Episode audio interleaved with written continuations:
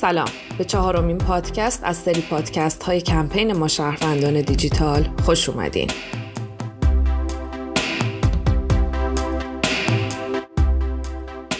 در این پادکست گفتگویی داشتیم با امار ملکی استادیار علوم سیاسی در دانشگاه تیلبرگ هلند درباره عددسازی در انتخابات های جمهوری اسلامی.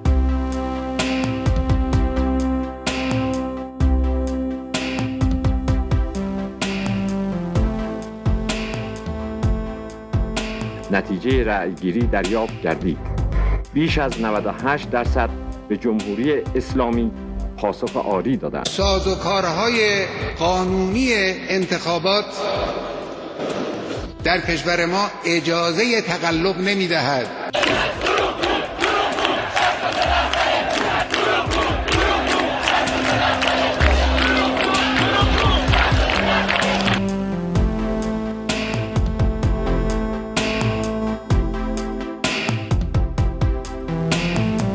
اما جان می‌خواستم ازتون خواهش کنم که یک خلاصه بگیم برای شنوندگان این پادکست. از تاریخچه عددسازی و مهندسی در انتخابات های جمهوری اسلامی از اولین انتخابات که رفراندوم آری یا نه به جمهوری اسلامی بود تا انتخابات اخیر یعنی انتخابات یازدهمین دوره مجلس شورای اسلامی. در انتخابات جمهوری اسلامی از ابتدا در سال 58 که شروع شد خب بحث سالم نبودن انتخابات فراتر از شروط دیگر انتخابات دموکراتیک که تقریبا رعایت نشده هیچگاه مانند آزاد بودن انتخابات یا در بعضی موارد مؤثر بودن انتخابات مفهوم اینکه کسی که انتخاب میشه اون بالاترین مقام تصمیم گیری داشته باشه. اینها را اگر کنار بگذاریم بحث سالم بودن انتخابات هم که از شروط مهم هست. در جمهوری اسلامی از همون ابتدا میشه گفتش که از اولین رفراندوم توجه به شواهدی که بسیاری از کسانی که در اون دوران درگیر برگزاری رفراندوم بودن بعضی از اونهایی که صادقانه شهادت دادن بعدن اعلام کردن که خب به شکل گسترده ای دستکاری شد یا اصلا در بسیاری موارد آرا خونده نشد. و البته خب اون شرایط رو هم می‌دونیم. و حتی, حتی اگر نگاه بکنیم عددی که در مورد رفراندوم سال 58 اعلام میشه عدد بسیار قریبی هستش که اعلام می‌کنه. 98 درصد شرکت کردن و 99 ممیز 8 درصد آری گفتن. تا که درصد در یک جامعه در یک جامعه عادی و نرمال به هر حال یک بخش تقریبا میشه با 20 درصدی گاهی تا 30 درصدی جامعه می‌تونن گرایش کاملا متفاوتی داشته باشن. مخصوصا در نظر اینکه درصد نظام پادشاهی سلطنت در ایران هم یک بالاخره سابقه طولانی داشته و طرفداران خودش رو هم داشته و حتی می‌دونیم فراتر از اون بخشی از کسانی که در اون دوره رفراندوم 58 رو تحریم کرده بودن به صورت علنی و گروه ها و که جریاناتی بودن که پایگاه اجتماعی مشخصی داشتن. می‌دونیم بخشی از احزاب کردی رفراندوم رو تحریم کردن و بعدا یه مقدار بررسی هایی که انجام گرفت مشخص شدش که خب اون عدد بسیار بنای اقراق شده ای بوده. مثلا چیزی هولوش 75 درصد رأی آری داده بودن و 25 درصد نه. منظور اینجاست که درصد دستکاری و سالم نبودن انتخابات از اون ابتدا بوده. اما نکته اینجاست که گاهی اوقات هستش که شما یک مسئله رو دستکاری می‌کنید و تاثیر بسیار مهمی در نتایج می‌ذارید. مثال های دیگه که میشه گفتش که در سالهای اخیر در درصدش در دهه 80 دیدیم خب اولین در از انتخاباتی که شاید اون دستکاری تاثیر داشت. اون انتخابات 84 بودش که آقای کروبی بسیار معترض بودش و می‌دونیم که درصد اون دستکاری باعث شد که آقای کروبی دور دوم نره و خب بعدش هم که آقای احمدی نژاد برنده انتخابات شد. اون رو میشه از دستکاری های موثر بود.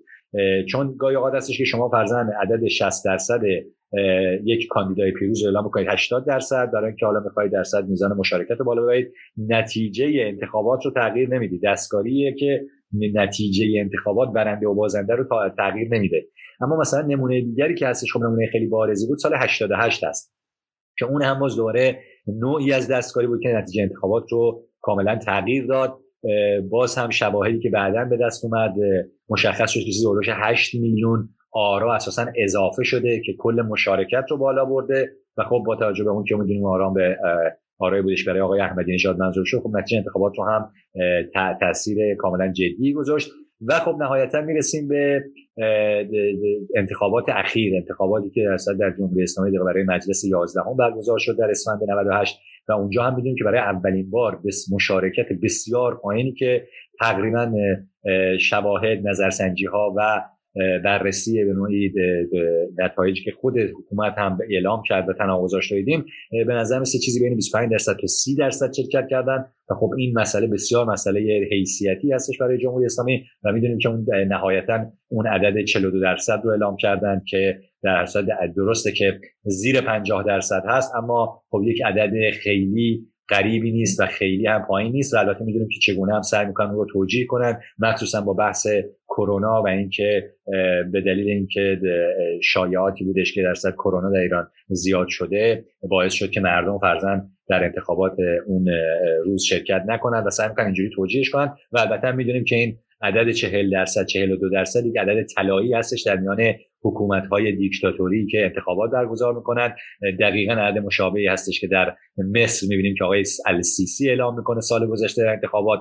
همین عدد 41 درصد رو و می‌بینیم که در ونزوئلا هم آقای مادورو وقتی که انتخابات رو یه چیزی 25 درصد رای میاره نهادهای مستقل اعلام می‌کنن. اون اعلام می‌کنه که 43 درصد در انتخابات شرکت کردن. یعنی می‌خوام بگم که این درصد دستکاری و این تغییر دادن نتایج انتخابات برای اینکه درصد با هدف حالا یک انتخاب کردن کسی که مطلوب هست یا به نوعی تاثیر قرار دادن اون نتیجه ای که مخصوصا در شرایط تحریم گسترده میشه برای اینکه مشروعیت کلی نظام روزی سوال نباره. یک امر تقریبا مشخصی است که در سابقه حکومت های دیکتاتوری و البته جمهوری اسلامی هم دیده شده و این بار هم اون رو به صورت شفاف و واضح بسیاری از کارشناسان تونستن ببینن که چگونه این اعداد دستکاری شده است.